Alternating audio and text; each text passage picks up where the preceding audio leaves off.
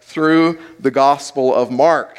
And uh, this is our 11th week in the Gospel of Mark. We're in uh, right at the end of chapter 3 today, as we call this particular message Unforgivable. If you've ever wondered about the unfor- unforgivable sin, we're going to touch on that a little bit today.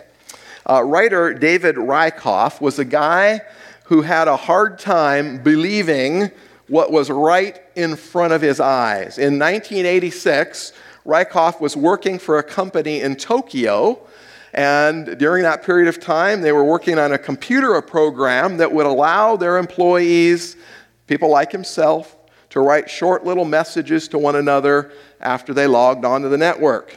Well, David wasn't very impressed by that. He thought, what kind of loser would log onto a computer just to talk to someone?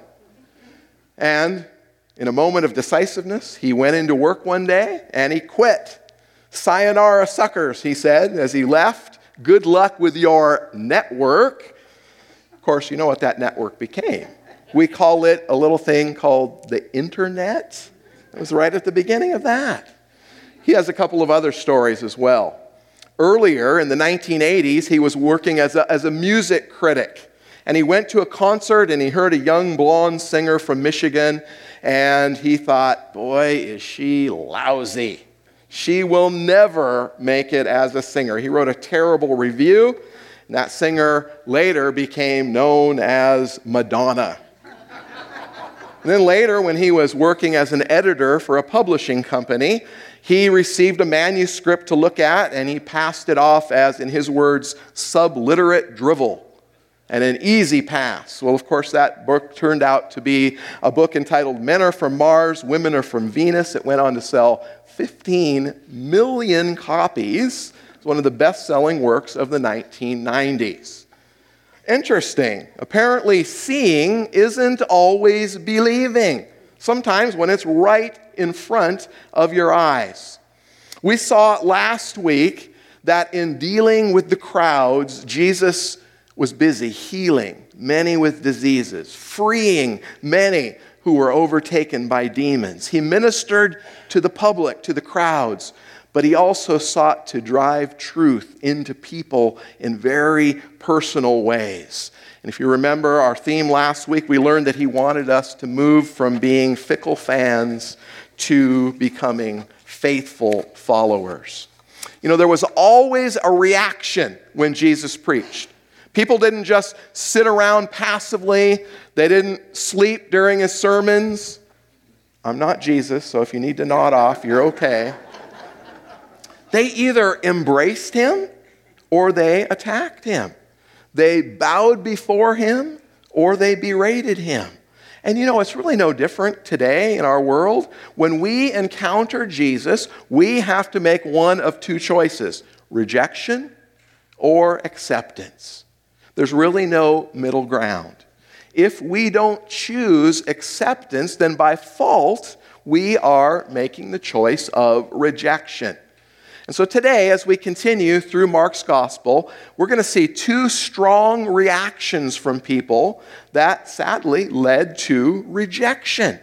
The first is from those very closest to Jesus, his own family, and the other is by a group that were very threatened by Jesus. And for some of them, seeing was not always believing, even when it was right in front of them. And so, first, I want you to see that some of Jesus' own friends and his own family, they thought he was deranged. Look at Mark 3, verses 20 and 21. Then he, that is Jesus, went home, and the crowd gathered again so that they could not even eat. And when his family heard it, they went out to seize him, for they were saying, He is out of his mind. His own family thought he was crazy. This is a reminder that sometimes when we choose acceptance and following Jesus, sometimes even our own family and friends may turn against us. We'll touch a little bit more on Jesus' reaction to his family in, in, a little bit later. But the second thing I want you to notice is that not only did his family think he was crazy, but his, the, the religious police showed up and they thought that he was evil. They thought he was demon possessed. You might remember earlier in chapter 3, remember the Pharisees and then the Herodians began to plot to destroy Jesus. As his popularity swelled, they were very, very threatened. And now a new group shows up on the scene for the first time the scribes. The scribes decide they need to take care of this rabbi. News had reached all the way to the capital city of Jerusalem about Jesus. Now, Jerusalem is about 90 miles away from where Jesus is. That's a several day journey in Jesus' day. And the scribes, who in essence were the religious police, confront Jesus by making a very evil accusation. It's here in verse 22. It says, The scribes who came down from Jerusalem were saying, He is possessed by Beelzebul and by the prince of demons, he casts out demons. Now, notice, they don't deny that Jesus is healing the diseased people. They don't deny that he's casting out demons, but instead, they try to discount that power. They try to destroy Jesus' position. The New Living Translation puts it this way they say he's possessed by Satan, the prince of demons. That's where he gets the power to cast out the demons. Their insulting and vile attack on the Lord is two pronged, and it's designed to turn public opinion against Jesus. The first thing that they say, attack number one, is that he is possessed by Beelzebul. The religious leaders often made accusations like this. We've seen that in various places in Mark already, and you'll see it in other places in the gospel. But here, in this particular situation, they are not saying that Jesus has any ordinary demon, but that Satan himself has taken possession of Jesus. And they use a very nasty name. This name Beelzebul comes from the ancient Canaanites, and it literally means the Lord of the dung flies or the Lord of filth. That's what they accuse the Lord of being possessed by. The scribes were saying that Beelzebul was inside Jesus. That's their first attack. Their second attack is that they say that Jesus is doing this work, healing people, casting out demons, by the prince of demons. The word prince refers to the chief demon. And it's another way of saying that Jesus is bowing to Beelzebul and serving Satan. That's the attack that they make publicly against the Lord. And after laying this ultimate insult at the feet of Jesus, it's time for Jesus to respond. We see that in verse 23. And it says, He, that is Jesus, he called them to him and said to them in parables. Now they had just they had just declared that he was possessed by the devil. And what does Jesus do? Well, we see that he does two things. First of all, he calls them to him. Now, that's an interesting phrase there. That phrase was used of summoning an adversary into a court of law. So Jesus is saying, I challenge you. Come in here. I want to talk to you. I wonder, do you think they were nervous at all when Jesus said, Come here? I got something to say to you. And then it says that he spoke in parables. A parable is an analogy. It literally means to lay something alongside. A, parable takes something that's easily understandable, an earthly picture, an earthly story, an earthly example, and it's used to explain a spiritual truth. Jesus uses this technique so often. I like what, how one commentator refers to parables as crisp, pungent thrusts that go to the soul of the listener. So I picture Jesus saying, Come here, you guys. I got something to show you. Jesus' answer is summed up pretty briefly and powerfully by first asking kind of a absurd question. Jesus says, How can Satan cast out Satan? That's what you guys are accusing me of. How can Satan cast out Satan? Now, good teachers often will use rhetorical questions, and Jesus is a master of this. He does it all the time. But then he turns to the parables themselves. And Jesus is going to use the word divided, divided three times in the next three verses to prove his point. Now, that word divided means to be disunited, to be in discord, to be separated into parts.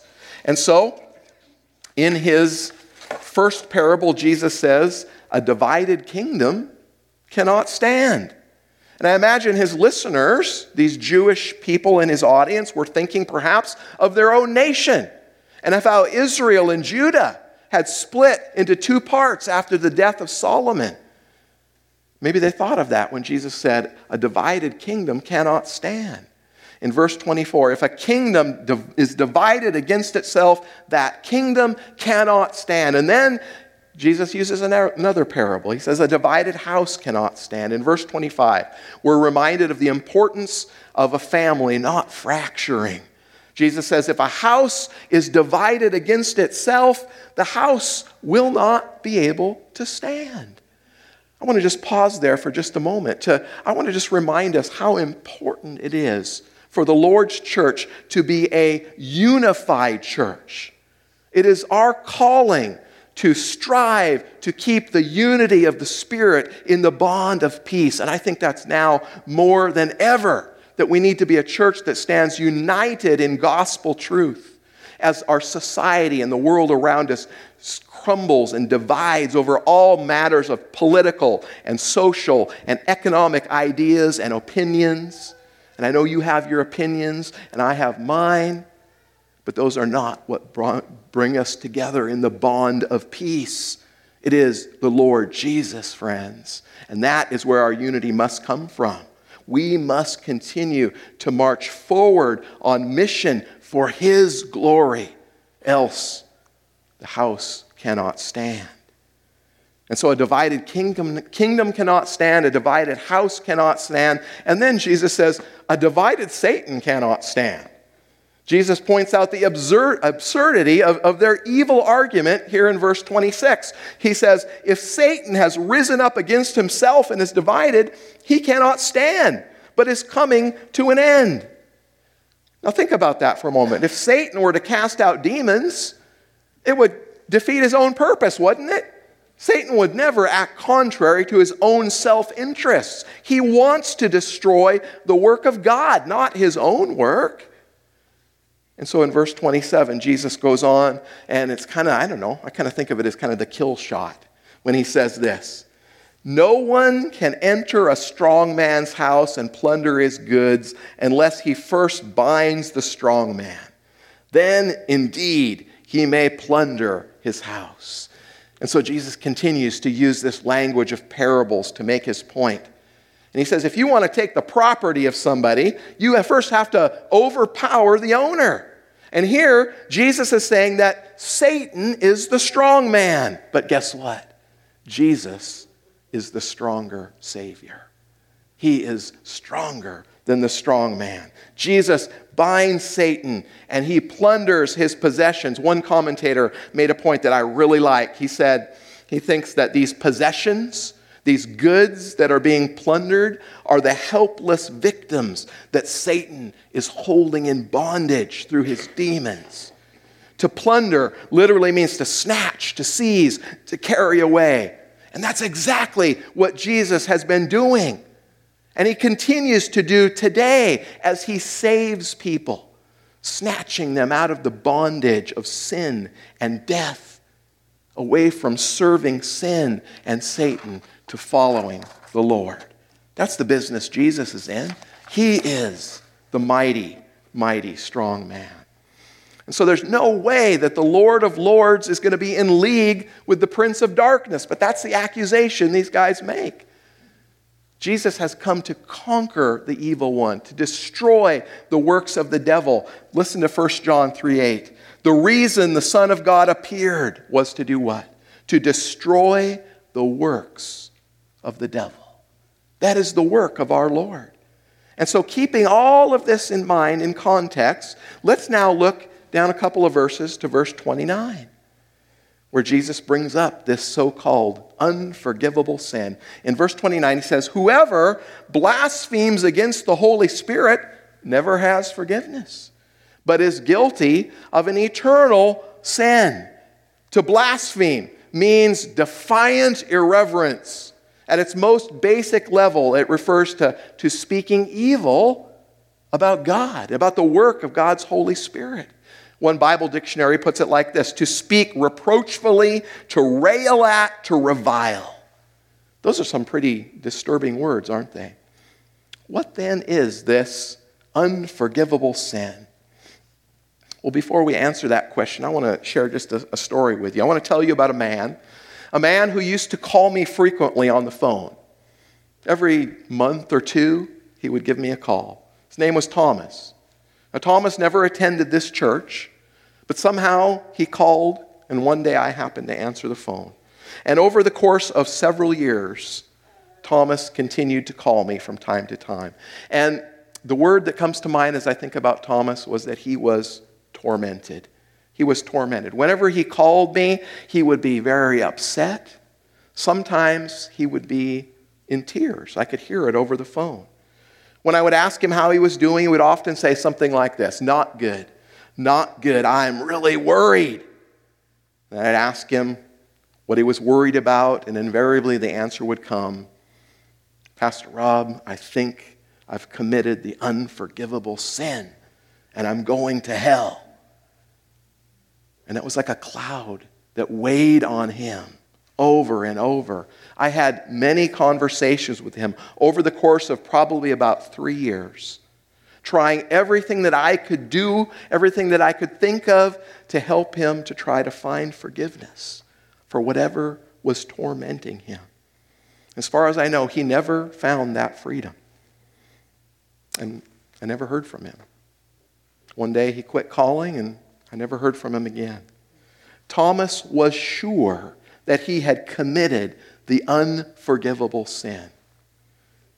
I got to say this I was pretty sure he had not. So, who was right? Who was right? What is this unforgivable sin? Is it taking God's name in vain? Is it yelling at God? Is it murder? Adultery? Is it divorce? Maybe it's rooting for the wrong sports team. Are you a duck? Or are you a beaver? Or are you a Ohio State fan? I saw Matt coming. Where are you at, Matt? Oh my goodness. No, it's none of these things. None of these things. In short, the unforgivable sin is attributing the mighty miracle working power of Jesus to Satan. The scribes witnessed this undeniable work of God in the life of the crowds as Jesus ministered. And instead of giving glory to the Lord at this amazing events that were taking place, instead, what do they do? They claim that Jesus is clearly possessed by Beelzebub. The blasphemy of the Holy Spirit is accusing Jesus of being demon possessed. Author Matt Chandler puts it this way The blasphemy of the Spirit is the knowledgeable, willful, and continued rebellion against the ministry of the Holy Spirit. It is not a careless act, but a calloused attitude. It is not mere denial, but determined denial. Not mere rejection, but wanton, willful, wicked, wide eyed rejection. It is a deliberate refusal of the work and the ministry of the Holy Spirit. Now, Jesus tells us in verse 30 why the people that have no forgiveness, why it is, why they're guilty of this eternal, eternal sin. Look at verse 30. For they, those that are saying of Jesus, they are saying he has an unclean spirit. The, the word for is like saying because. And notice that they, they continued or persisted in saying. This was not a one time thing, but rather it was an ongoing, fixed, settled attitude in their minds that they tried to spread throughout the crowds to try and influence people to believe this lie from Satan himself that Jesus is inhabited by a demon. They hate Jesus. Well, what does this mean? What does this mean for us today, 2,000 years later? I just want to give you a few takeaways as we wrap this section up in Mark. The first one is this always remember the context. The unforgivable sin in this context is ascribing to Satan the work of the Holy Spirit. It's nothing beyond that. Jesus is addressing a very specific circumstance here. The second thing that I want you to remember is that Christians cannot commit this sin. You see, when you trust and obey Jesus Christ for eternal life, then you have eternal life. You possess it. In 1 John 5, in, chapter, in verses 11 and 12, uh, John reminds us, and this is the testimony that God gave us eternal life. And this life is in his Son. Whoever has the Son has the life. Whoever does not have the Son does not have life. Third, I want you to know this. If you worry that you've committed the unforgivable sin, likely you haven't. If you're mourning or grieving or anxious about sin, it means that God's Holy Spirit is active in your life, doing something. That's why I was convinced that my friend on the phone, Thomas, had not committed any unforgivable sin. And so then it's important for this fourth point to, for us to remember this. Satan wants to steal your hope and joy. He wants you to think that you've gone too far to be saved. He wants you to swim in shame and to be overwhelmed by guilt and anxiety and fear. He wants you to focus on things like, Have I committed the unforgivable sin? That's exactly where he wants you because he knows that it sidetracks you and it steals the hope and joy that the good news of Jesus comes and puts into our lives. And then finally, this passage is a warning. It's a warning to those who persist in unbelief. Maybe you've been languishing under some true guilt. Conviction is a good thing if it leads to commitment. Remember, we are choosing rejection until we choose acceptance. But when we repent of our sins, when we turn to Jesus, when we are born again, we are forgiven. And the good news is that God is ready and able and desirous to forgive us of each and every one of our sins. They are not unforgivable sins. The blood of Christ is powerful, but we must make that decision to follow Christ. We must consciously and purposely turn from rejection to acceptance. One could say that the only unpardonable sin today is that of continued unbelief. Well, I want to go back because if you were watching carefully, you notice that we skipped a verse, verse 28. And I want to go back because I think that's where the freedom is shown in this whole passage. In verse 28, Jesus said, Truly I say to you, all sins will be forgiven the children of man, and whatever blasphemies they utter.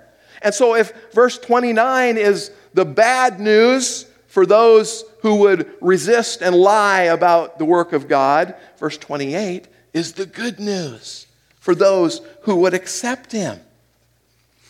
In her book, Amazing Grace, the writer and poet Kathleen Norris shares what she calls the scariest story she's ever heard about the Bible. She writes about herself Norris and her husband were visiting a man named Arlo. Arlo was a rugged and self made man who was facing terminal cancer. During their visit, Arlo started talking about his grandfather, a sincere Christian man. He said that the grandfather gave Arlo and his new bride a wedding present, an expensive leather Bible with their names printed in gold lettering. Arlo said that he left that Bible in a box and he never opened it but he said that for months and even for years afterwards, his grandfather would keep asking him if he liked the Bible. And Arlo told Norris, the wife had written a nice thank you note, and we thanked him in person, but somehow he couldn't let it lie. He always had to ask about it. Arlo said that he grew increasingly bitter towards his grandfather and even avoided him as much as possible in the ensuing years. That is, until his grandfather passed away. And sometime after his grandfather's death, Arlo grew a bit curious and he opened that Bible. The joke was on me, Arlo said. I finally took that Bible out of the closet and I found that granddad had placed a $20 bill at the beginning of the book of Genesis and at the beginning of every book. I counted, there were 66 books, over $1,300. You see, for years, Arlo rejected the gift, ignorant of its great value, resistant of what it could do in his life, never, never coming to fully accept its worth, even on his own deathbed. You see, friends, our lives in Jesus are worth far more than 1300 bucks. May we fully accept the reality of the grace and the mercy that we walk in when we accept the gift. And may we never choose to reject that gift by putting it on a shelf, by ignoring it, or by spurning its precious value. Well, this passage in Mark 3 closes out in verses 31 through 34. As Jesus is there with the crowds around him, he's in the house, and it says that his family is standing outside the house. The same family that thought he was crazy. They're outside the house, and it says that they're calling for him. And the crowd tells Jesus that his family is outside asking for him.